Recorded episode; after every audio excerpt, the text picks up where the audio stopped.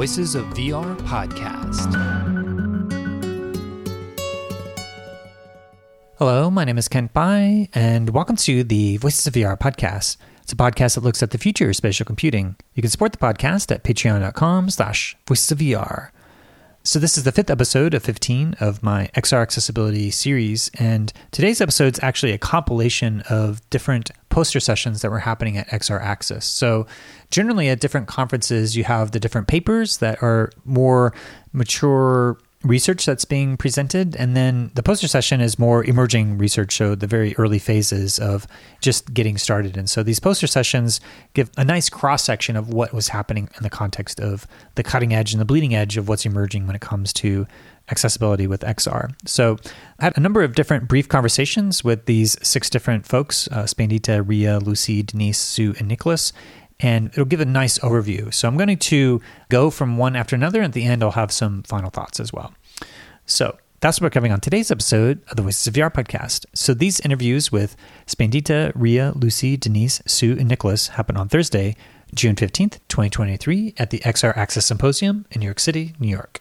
So with that, let's go ahead and dive right in.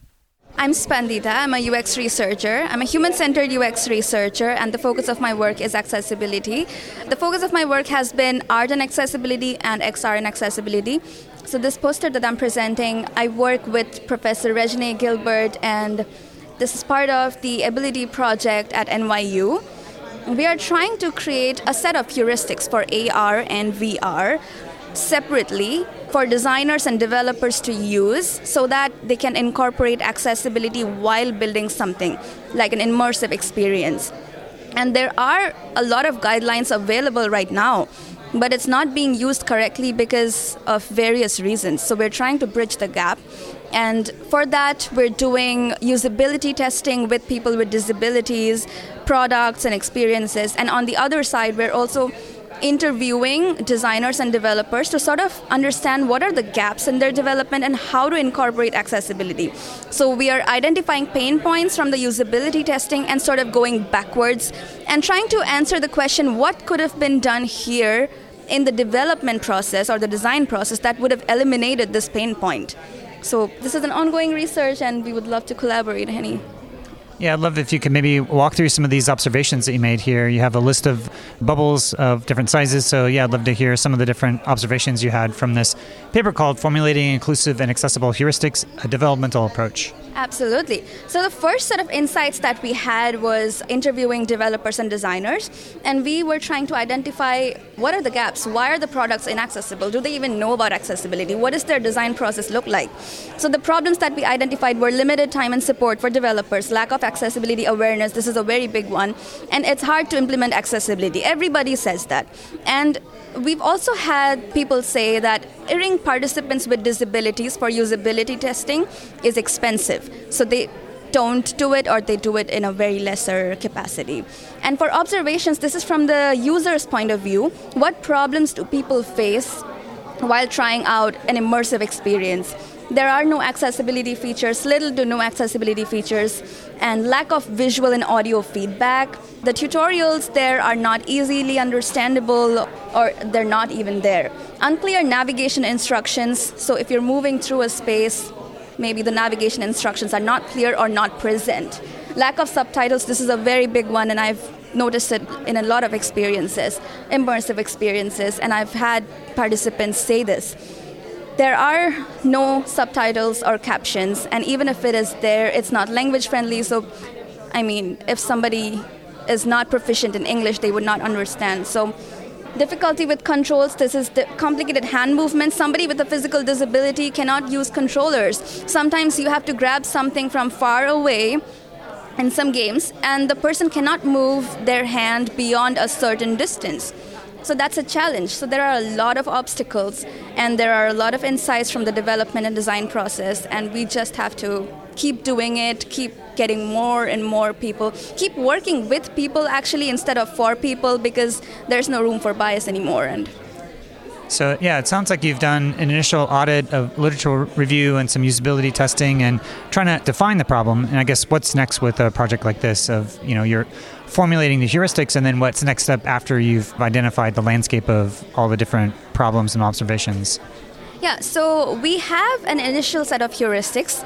We got that by consolidating all the already existing heuristics. There are a lot of already existing guidelines for AR, VR, MR, and we consolidated all of that and we're in the process of refining the set of heuristics. So before that, we did a card sort, a closed and an open card sort to sort of categorize the heuristics.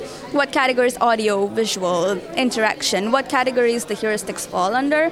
And we did usability testing on the side to sort of use those heuristics in the design process. And right now, we're in the phase of doing developer interviews and co-design on the side. So we're trying to work with people with disabilities and try to make something using the heuristics and trying to see how accessible and how usable the heuristics are and what's needed. And on the other side, we're just trying to understand more and more how designers and developers actually work and what's their process. Great. And, uh, and finally, what do you think the ultimate potential of XR and accessibility might be and what it might be able to enable? What my professor says always again the future is accessible, and this is very, very important. People are getting excluded from entire experiences, be it art exhibitions, be it any visual game. Communities are getting excluded from these experiences, and they have to be included. It's not an option, it's like a responsibility, and I think research, more and more research, and of course, participatory design, co design, including people, working with people and not for people. There's, again, there's no room for bias. And I think if we start working with people, testing with people, understanding what they go through while they experience like a game or something, I think that would be the future of including everybody. Awesome. Well, thank you so much. Thank you. Thank you so much. So that was Spandita Sarmah, who was working with Regina Gilbert, and that poster was called Formulating Inclusive and Accessible Heuristics, a Developmental Approach. And I'll be diving into more detail at the end, but I wanted to move on to the next conversation with Ria Gualano on expanding inclusive avatar design, understanding invisible disability representations, and disclosure on social VR platforms. Hi, my name is Ria Gualano, and I am going into my second year as a PhD student in the Cornell Department of Communication, where I study disability representation and digital and virtual technology accessibility. So, the poster that I'm presenting today is a project that I'm co leading with Lucy Jiang and Kexin Zhang.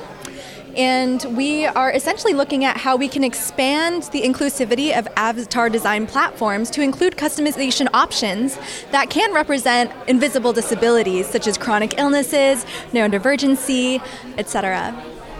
Great. And yeah, how do you imagine some of these different disabilities might be represented visually within the context of an avatar? Right. Well, there's already been some preliminary data collection, and it seems that participants, some of them are interested in incorporating different pride or representation, like in their apparel. So one of our participants talked about how they're interested in seeing like zebra print options because that speaks to rare disease month print. But we also have other participants who talked about wanting to maybe have it float above their head in some way, or to maybe even include it in the gamer tag. Mm-hmm a lot of these platforms don't have much customization options. And so, yeah, maybe speak to what's the impact of that? Well, it's important that when we're building inclusive spaces, we're allowing for people to self express. And one of the key components of self expression is having things available for various identity groups. And it doesn't necessarily have to be just disability. There's a lot of participants who are also calling for racial diversity, body diversity, all sorts of forms, because, you know, as we continue expanding our uses of VR and XR, people are going to continue to become embodied more and more frequently. So it's important that they can use those avatars as an accurate self expression tool so they can feel fully comfortable in their virtual skin. And what were some of the findings that you've had within this expanding inclusive avatar design paper so far? Well, what we found is kind of mixed. So some participants were very interested, and now some of them were advocates too already, but some were very interested in representing their invisible disabilities, while other people were interested in not disclosing at all through their avatars.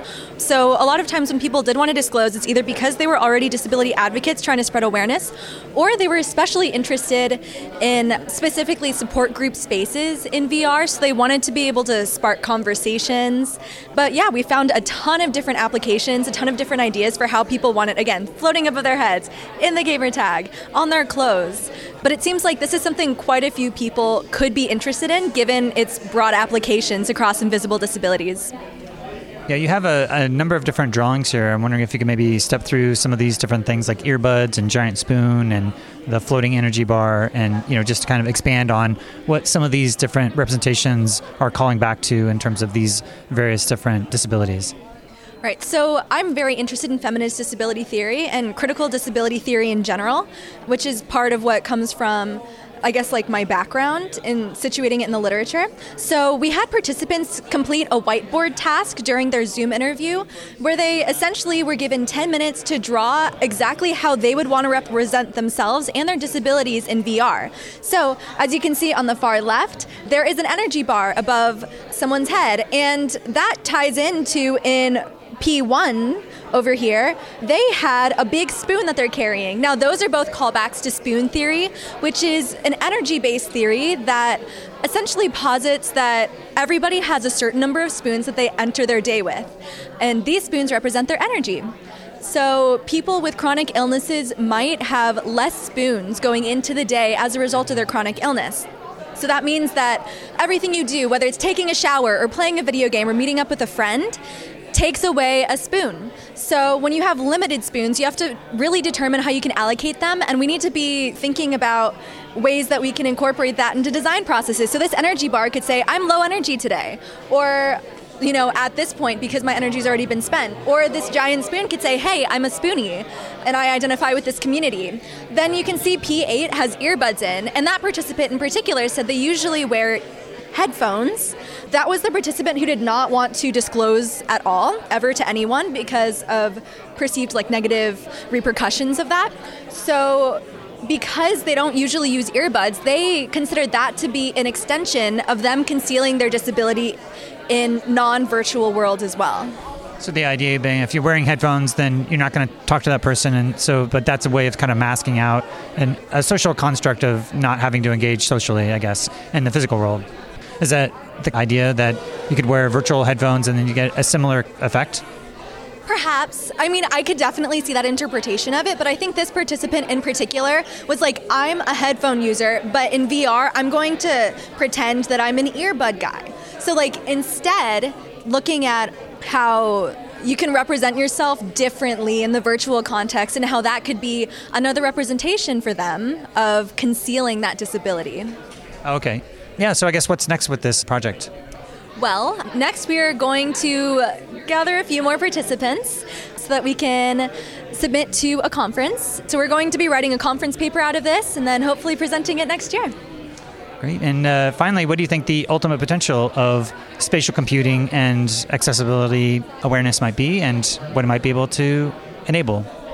Well, all it takes in an organization to get things moving is at least somebody who speaks up and you know brings these accessibility ideas to the table. So whether we're talking about educational institutions, whether we're talking about the workplace, applications of VR across all different types of consumer and professional industries, it really takes spreading that awareness that people say, "Hey, we need to like start branches that are studying this. We need to hire researchers who are thinking about these possibilities before we even finish designing the product so we don't have to go back and make alterations later, right? So rather than including disability as an afterthought, hopefully disability will be what people are considering first and then designing. Awesome. Well, thank you so much. Thank you. So that was Ria Gualano, and the poster that she was presenting was called Expanding Inclusive Avatar Design Understanding Invisible Disability Representation and Disclosure on Social VR Platforms. Moving on to the next conversation, this is with Lucy Jiang, who had a poster there called Beyond Audio Descriptions Exploring 360 Video Accessibility with Blind and Low Vision Users Through Collaborative Creation. So, hello, I'm Lucy Jiang. I just finished my first year of my PhD at Cornell University up in Ithaca, New York. And today I'm here at the XR Access Symposium to be talking about the project that I just did this past year on exploring 360 degree video accessibility for blind and low vision users, and also with blind and low vision users through collaborative creation. So what we did is basically we kind of tried to understand how can we convey this idea of immersion, which is something that's really missing in all of our translations between 2D and 3D content. How can we convert that into audio descriptions, into other audio cues that can really give blind and low vision people equitable experiences in 360 degree spaces, even when they're not using their sight. So that was kind of the goal of the project, and we did this through a couple of interviews and two design workshops actually to basically bring together a bunch of different people with audio description expertise. We included people who are blind and low vision audio description users, we included some sighted writers, some sighted audio description creators in the industry, and also blind and low vision audio description creators actually, who have this very unique intersection of expertise as both users and creators who really brought a lot to this design session. And through that, we found out that there's a lot of different elements that work together to create this immersive experience. It's not just audio description, it's actually audio cues, sound effects, which are a little bit different than audio cues in that you can have earcons, which are basically little audio cues that kind of give you a sense of where you are in the space to help you orient yourself if you're trying to figure out what would be interesting to look at. And then also making sure that we're also considering haptics, tactile elements that could really increase the sense of immersion as they were talking about a little bit earlier today. And that's kind of an overview of the project, I suppose. Are there any specific questions? Yeah, I guess the first question is I know there's a lot of like 360 videos on YouTube and there's a platform for watching that. And so is this something that would go in the middle of these systems? Like you could use an application that would be able to add these things? Or is this something that, you know, a lot of these tools have to author the specific information and then bundle it together on either a custom application or is this something that would need to have expansive tool set for a, a platform like either Vimeo or YouTube to be able to integrate some of these different features that you're working on. So, yeah, I'd love to just hear a little bit about the technical background for how you're starting to prototype these different accessibility features for 360 video. Yeah, definitely. So that's a great question. Right now we're in the design phase, so really just trying to understand what people want. But I think what you brought up about, you know, like there could be a couple of different ways that this could be implemented, either as kind of an in-between layer or like straight on top of some of these applications. Ideally what would be happening is that creators of 360 videos will be kind of listening to these suggestions from blind and low vision users and creating audio description when they're creating their entire video, right? Creating these immersive experiences that are non-visually accessible. So that is not really an afterthought. Unfortunately, in real life that might not not always be the case. So ideally, there would also be a way for blind and low vision people to maybe crowdsource or use artificial intelligence to create that accessibility for themselves so that they can still be included in this transformation of content from 2D to 3D, even though, unfortunately, maybe not all video creators are really hopping on this accessibility trend yet. So I think that would be where we imagine that this could go as hopefully something that really guides people to pursue accessibility from the get-go but if not something that can be used to add a serviceable and enjoyable audio description and audio experience while there isn't anything better yet, but hopefully, again, the ideal would really be to have the best possible option created by the people who are the creative minds behind the project. A lot of times you'll have 360 videos that have people speaking or other things that are happening.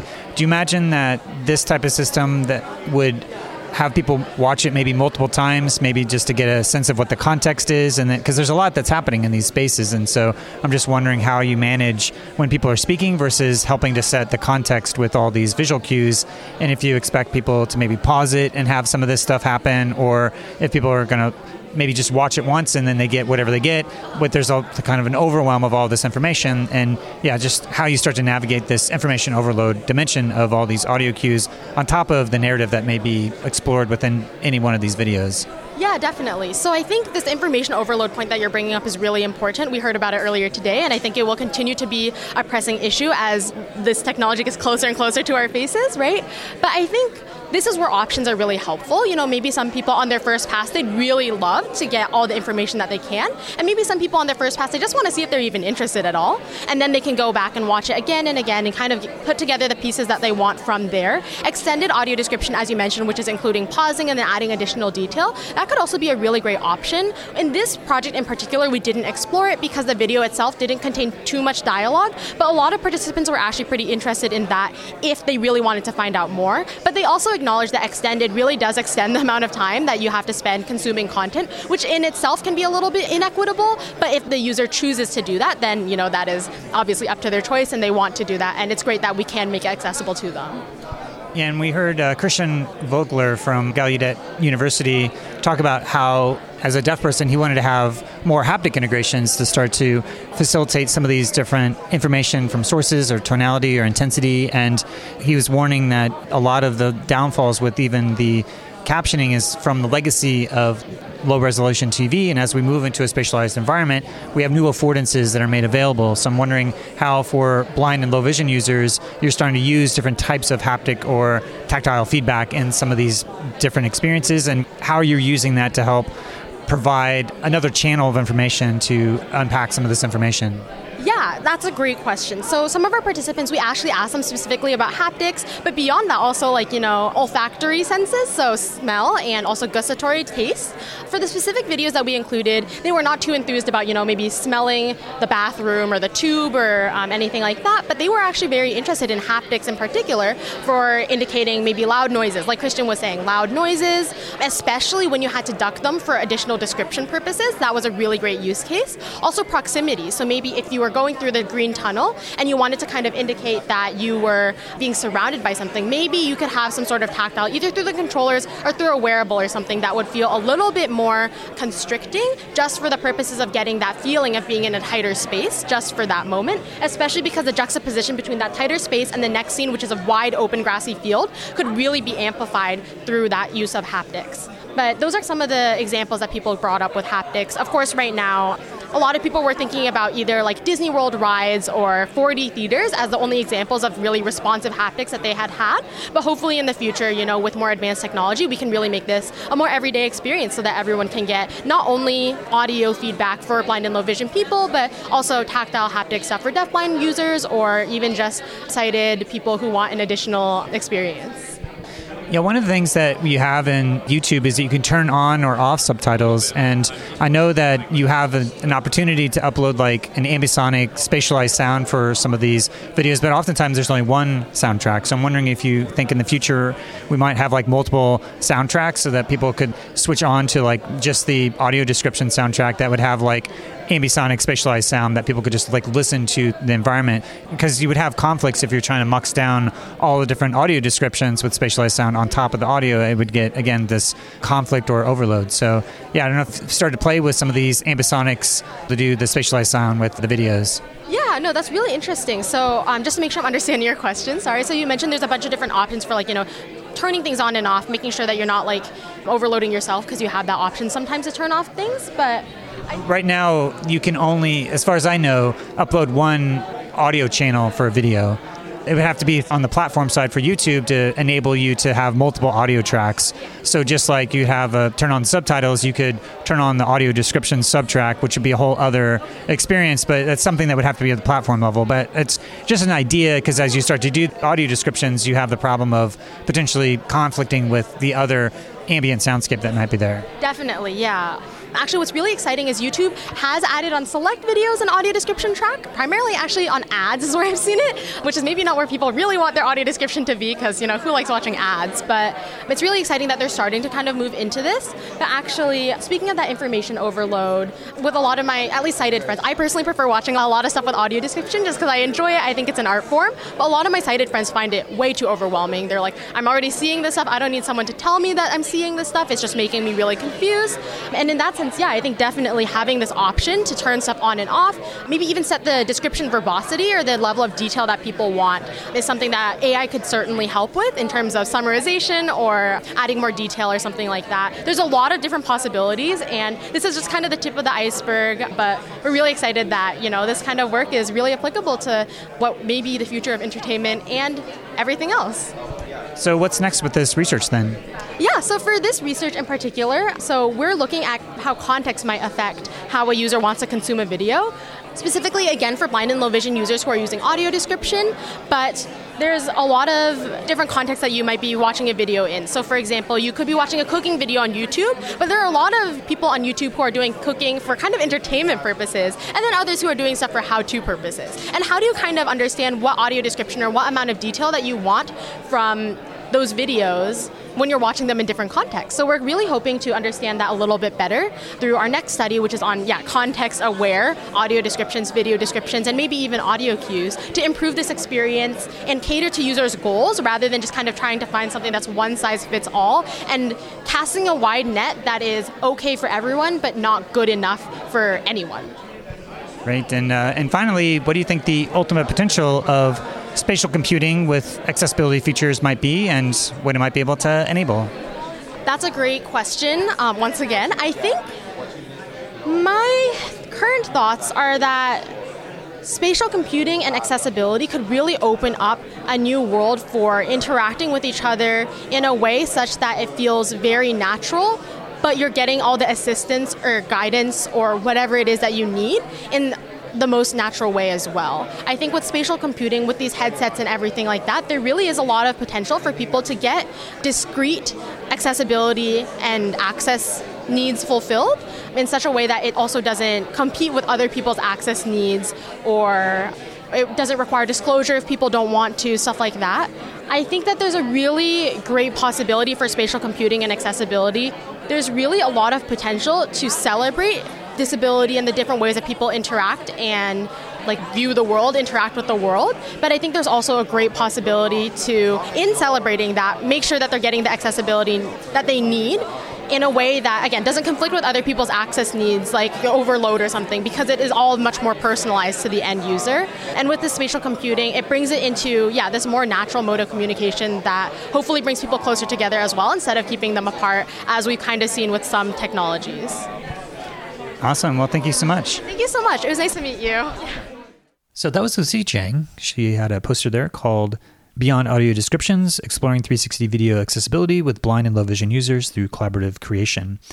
The next poster and demo that was there was from Su Chen. It was a augmented reality subtitle glasses breaking down communication barriers. This was from LLVision and the demo actually wasn't working yet when I tried to try it out.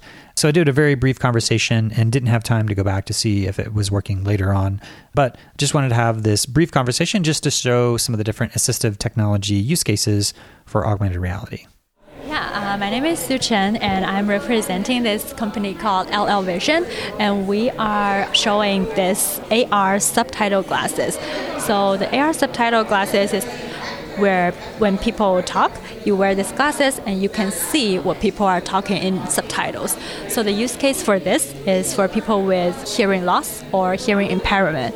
So when they see other people in front of them trying to talk to them, they can see what they're talking. So it will be helpful in different situations like like work, like everyday life, or some like emergency situations. Great. Maybe you could give a bit more context as to this company that you're representing here. Yeah, so the company's name is called LLVision. They are based in Beijing and they start to develop this technology, I think around 10 years ago, and they launched this version in 2021. So they are trying to expand the market to North America and then they start everything in China. They had a pretty good success of the first trial testing in the Chinese market and now they want to learn about the like what are some cultural differences that they need to concern, what are some policy guidelines around products like like this for emerging technologies to be used, especially for people with disabilities, for people who have special needs that need to be accommodated by technologies and innovations. Great. And so, uh, what is the speech to text system that you're using? Is it something that's in the cloud? Is it recording the audio and then sending it up? Or is it all done locally? Maybe you could give a bit more context as to how the actual speech to text synthesis works. I actually don't know about that. Oh, okay we can okay. skip this question. Okay. And uh, yeah, so what, what are the different types of stuff that you're doing here at this uh, accessibility conference then? So for this conference, we are trying to so get a reaction from the audience, from the panelists, and from the attendees who may have needs for this type of technologies, but also people who are professions in the industry learn about their opinions, their concerns, and if we can get inspirations of some potential use cases or collaboration opportunities, that would be awesome. Awesome. Well, thank you so much. Thank you. So that was Su Chen with LLVision talking about AR subtitle glasses. Then the next conversation was with Denise Coke of Snoop Designs, who's an augmented reality artist. And so, just to get some of her take on how she's starting to apply accessibility for what she does with her AR art. My name is Denise Coke. My business is called Snoop Designs, and I'm an augmented reality artist. So, what I'm showing today is an augmented reality art piece. So, essentially, what you would do is that once you download the app and it's available to anybody with Android or iPhone, you would hold it up to the piece and then it comes to life. So right now, what we're looking at is that the static piece is standing on the easel, but what popped up is a animation of sunflowers and it's dancing around the girl. And essentially, the reason I did this is because I wanted to add like an extra dimension to the animation. Also, for people who may not be able to specifically see the piece, you can add sound to it. It can talk to you, tell you, describe to you what you're looking at. And what I was able to do last year was also do a in-person event as well as an online metaverse event where people were able to create avatars, walk around, and then also be able to interact with the augmented reality artwork as well. Okay, so yeah, we're here at the XR Access conference, and so I'm wondering what type of specific accessibility features that you've built into this application. Yes, so um, what I wanted to do was screen readers. So essentially, if somebody was on the Metaverse Gallery, when they go to each of the different places or images that they see when they tap on it it'll describe to them what they're looking at. And then also i talk about accessibility as if you can't get to a gallery or a museum you're able to just access this artwork from your home. So i think that that's really great especially here in new york city everybody can't get on the train and get to a gallery in the city so they can now start going to art galleries at home. And what was it that got you into uh, doing this type of work yeah, so I learned about augmented reality in 2016. Someone had showed me an example, and I had looked up more information about it because I already was an animator slash motion graphic artist. And what I was able to do was start implementing it into my actual artwork because I am a digital artist who prints on canvas. And from there, I've just kind of always been doing it. And I was really passionate about getting into the accessibility space because I actually had a conversation with Regine about what she does in the space. And yeah, from there, I just hope to keep building upon my craft. And as an artist who already loves tech, I think it's a great way to kind of merge it together. Right. And what do you think the ultimate potential of augmented reality and accessibility might be, and what it might be able to enable? I think the potential of it is that it just gives people the opportunity to look at things from a different point of view. You're able to understand really what the artist is trying to tell as far as storytelling goes. So while you may have your own perception of what a piece may look like, you're actually able to dive a little bit deeper into it through augmented reality just because you're adding in that animated portion to it. Or you can even have the artist start talking to you and explaining to you what you're looking at. Why did they do this the way they did it? What do the colors mean? What do the different images images in here mean. So I definitely see it as a way of connecting more to the artist's story and then just making it fun. You know, galleries should be fun, museums should be fun. So I think this allows it to be fun. Awesome. Well, thank you so much. Of course. Thank you. The next interview is with Nicolas Waern, who is an attendee of XR Access and was thinking about how to start to add XR accessibility to different types of digital twin applications. My name is Nicolas Waern. I come from a company called WINNIIO. We specialize in digital twins. So it's not only using the metaverse to escape reality, but it's actually using this VR, AR, mixed reality to tie it to real time data to improve reality. So we do that for buildings, smart cities, and now heading over to Orlando next week to talk about Olympics planning.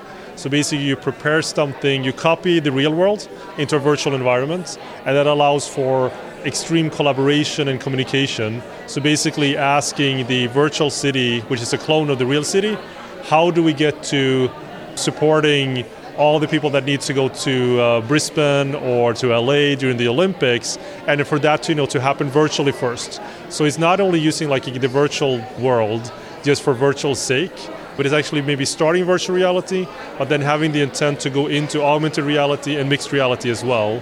So that's sort of what we're doing with uh, also coupling that with real-time data. And the stuff that I'm showing today is more for smart buildings. So where we have instrumented real buildings with sensors measuring energy, temperature, humidity, CO2 levels if people are there, and also tying it to actuating capabilities. So basically I call it reality gamification So you play a game, like all the stuff that you see here with Oculus or MetaQuest or all these kind of things, but you can actually improve reality. So whatever you do in the virtual world, if you say you oh, you know turn off the lights, turn on the lights, close valves, improve the radiators, or improve the energy efficiency of buildings in a virtual world, then if that is tied to the real world, that would actually happen in the real world as well. So the reality gamification that space I think is a natural next step when it comes to not just using these kind of things to again escape reality and just doing it for gaming, but you actually play a game but you improve reality. So that's what we're doing, that's what we're focusing on, primarily in the smart building segment, but also again for smart cities. And another company that I'm here with, we have an XR orchestration platform. So today, all this augmented reality, virtual reality, it's just siloed and it's just one to one. But we aim to be like the YouTube for AR content so that you can create something in augmented reality, you can share it with someone else, they can jump into your space, edit it, and you can work on these kind of things seamlessly without any boundaries of time and space. So I think that you know, for me, utilizing modern tools in the right order to solve real world problems, and especially with a focus on accessibility, that's is you know my primary reason for coming here. So that whatever we develop and whatever I advise for, again, your Olympics planning, so that when you actually come to the Olympics in five years, in nine years, that is not an afterthought inclusivity or accessibility. It has to be there natively, and that's why I'm here to learn about these kind of things. Great. Can you speak a little bit about some of the accessibility features that you have already in development, or are you in the exploration phase here, just kind of learning about the community and figuring out how to integrate some of these different aspects into the digital twin products that you're creating? A really good question. It's starting from the, uh, the second part of the question.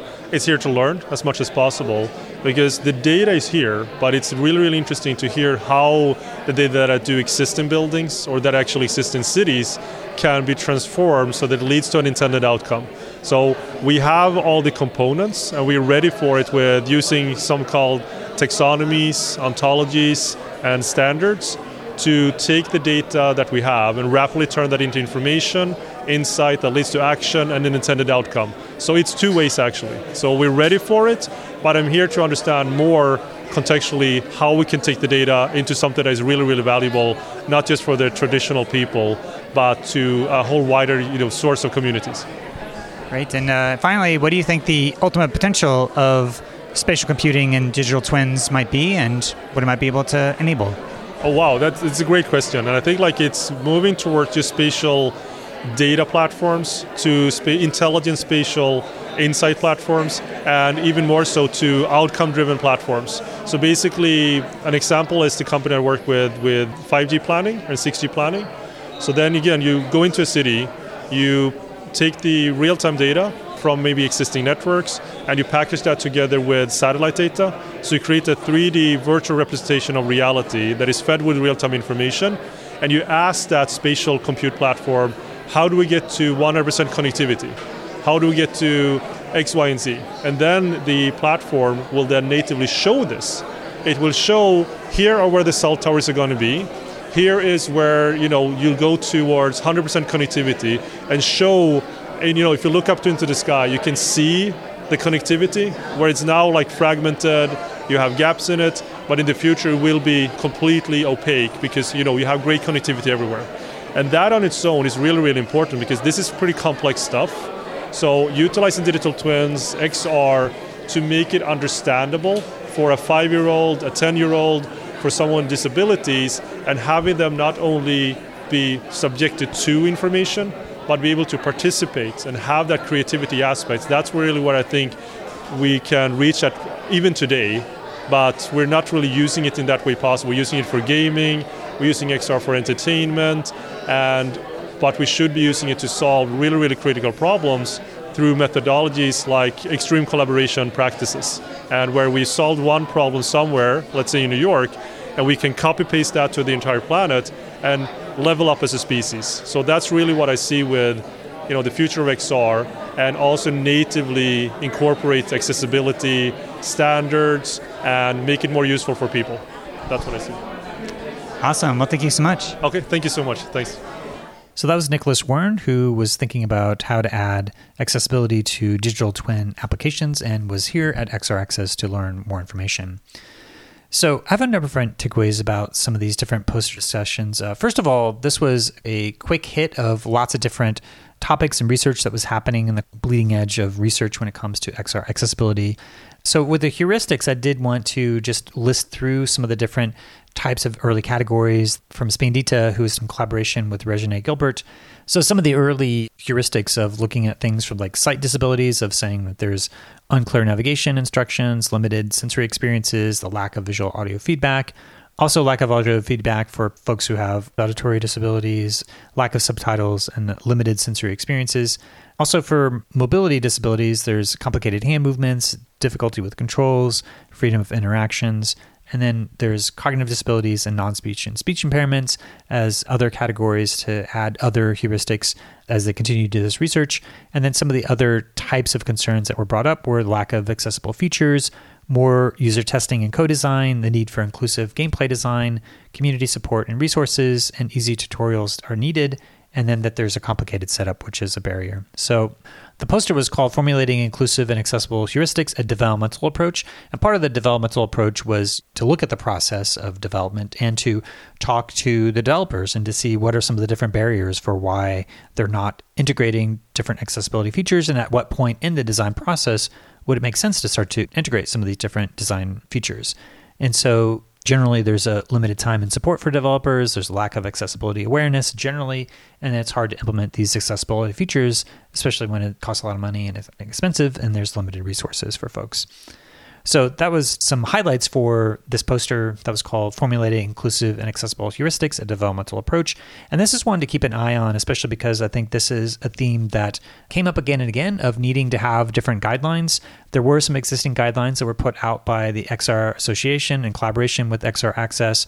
There's chapter three of their developer's guide around accessibility, inclusive design, and immersive experiences. And they break down a whole range of different things in there. We have this whole matrix of considerations that are across these different things from sight disabilities, auditory disabilities, non speech and speech impairments, mobility disabilities, and cognitive disabilities.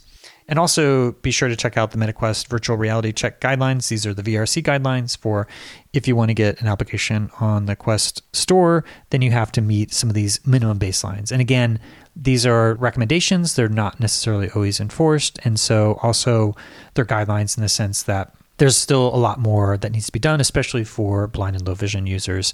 So there's a video that I'll link to as well that you can get a little bit more information for some of those existing guidelines. And the GitHub that is for XR Access also has a lot of resources when it comes to some of these heuristics and guidelines.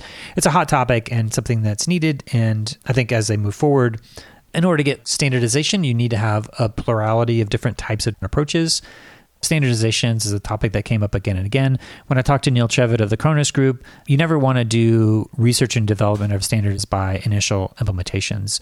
The best thing to do is to have a variety of different types of implementations that are trying to do the same thing. And then once there becomes a critical mass of innovation of lots of different types of approaches, then you try to pull out the common strands and what is working for folks and then try to standardize from that point. So I think it's still very early to try to come up with the standardization, but at least with these initial guidelines and heuristics, that's going to be the next logical step. And that's a lot of what the work that Regine and her graduate students are going to be working on. But it's still very early to do that. At this point, there needs to have both at the platform level for Unreal Engine as well as Unity, as well as for MetaQuest coming up with some guidelines or even tools on their end. And then Apple Vision Pro is bringing in a lot of the different accessibility tools that are coming from the 2D iOS and starting to deploy it out. So that's also a thing to look towards as this continues to go from 2D into 3D and what are the new affordances and design patterns when it comes to accessibility for XR. So, Ria Gualano talking about the different aspects of avatar representation and the diversity of that, and having different ways of expressing your identity. And are you disclosing your disability or not? Some folks who are disability advocates are wanting to have different ways of representing their disability in the context of their avatar, and those features are not always available, especially when it comes to like wheelchair users, as an example. There's no default wheelchair option for folks. And yeah, just the spoon theory representing your different energy levels or even zebra print options, or just other ways that people can choose to either disclose or not disclose. One of the things that said on their poster was that because of the virtual reality context, sometimes folks feel more comfortable for being more open about their disability because they have this certain level of anonymity because it's not their physical identity that they have. They can feel free to explore different aspects of their identity. So there's still a lot of need to expand different options for avatar representation when it comes to different aspects of disability. The next poster of Lucy Jiang looking at the beyond audio descriptions, exploring 360 video accessibility with blind and low vision users through collaborative creation. I think one of the big takeaways for me on this is just how 360 video as a medium is something that's generally overlooked in the context of virtual reality, but it can actually be a way to prototype and really explore the potential for pushing what's possible with doing captioning and audio cues and where to look and these different audio descriptions. Right now, it's not possible to upload multiple audio tracks in the context of YouTube, but if they do have the option of doing like an audio track, then it might be possible to do a whole ambisonic rendered out audio descriptions that have a spatialization to them that can start to point to different things that are happening in the context of this immersive environment. And I think the extended audio descriptions, meaning that when you pause the video, that you could still have access to some of these. That's an interesting idea. I think you'd have to go into more of an application at that point rather than some of these video distribution platforms like YouTube where you have 360 video because once you push pause, then you don't have any ability to continue to play these audio descriptions. Having these things collide over the existing audio that's in these different applications is the thing that comes up again and again, even with Alchemy Labs' approach with audio descriptions.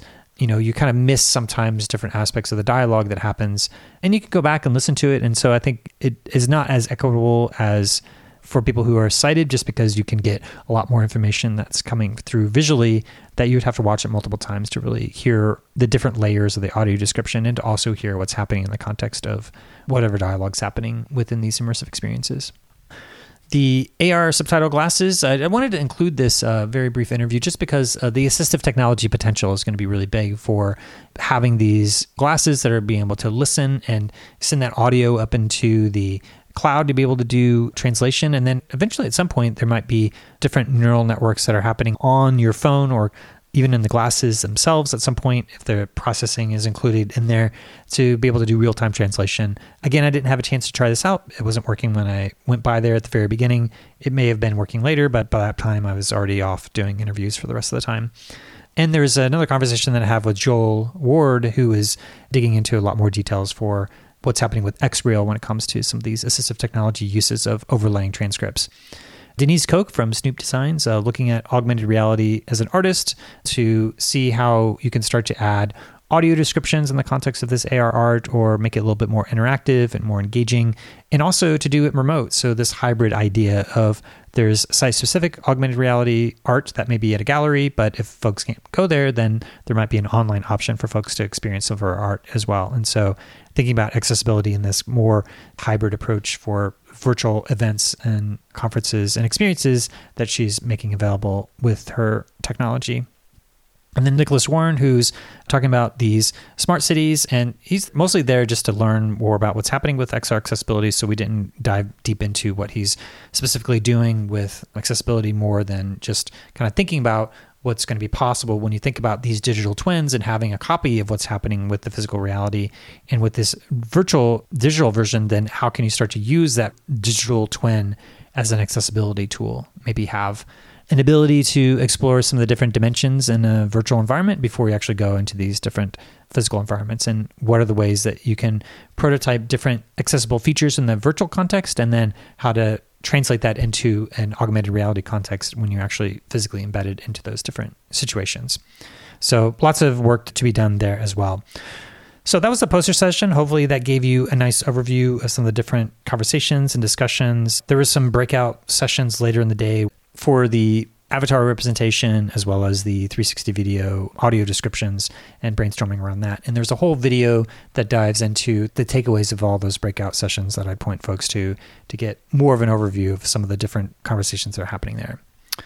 So that's all I have for today. And I just wanted to thank you for listening to the Voices of VR podcast. And if you enjoy the podcast, then please do spread the word, tell your friends, and consider becoming a member of the Patreon. This is a listener supported podcast, and I do rely upon donations from people like yourself in order to continue to bring this coverage. So you become a member and donate today at patreon.com slash voices of VR. Thanks for listening.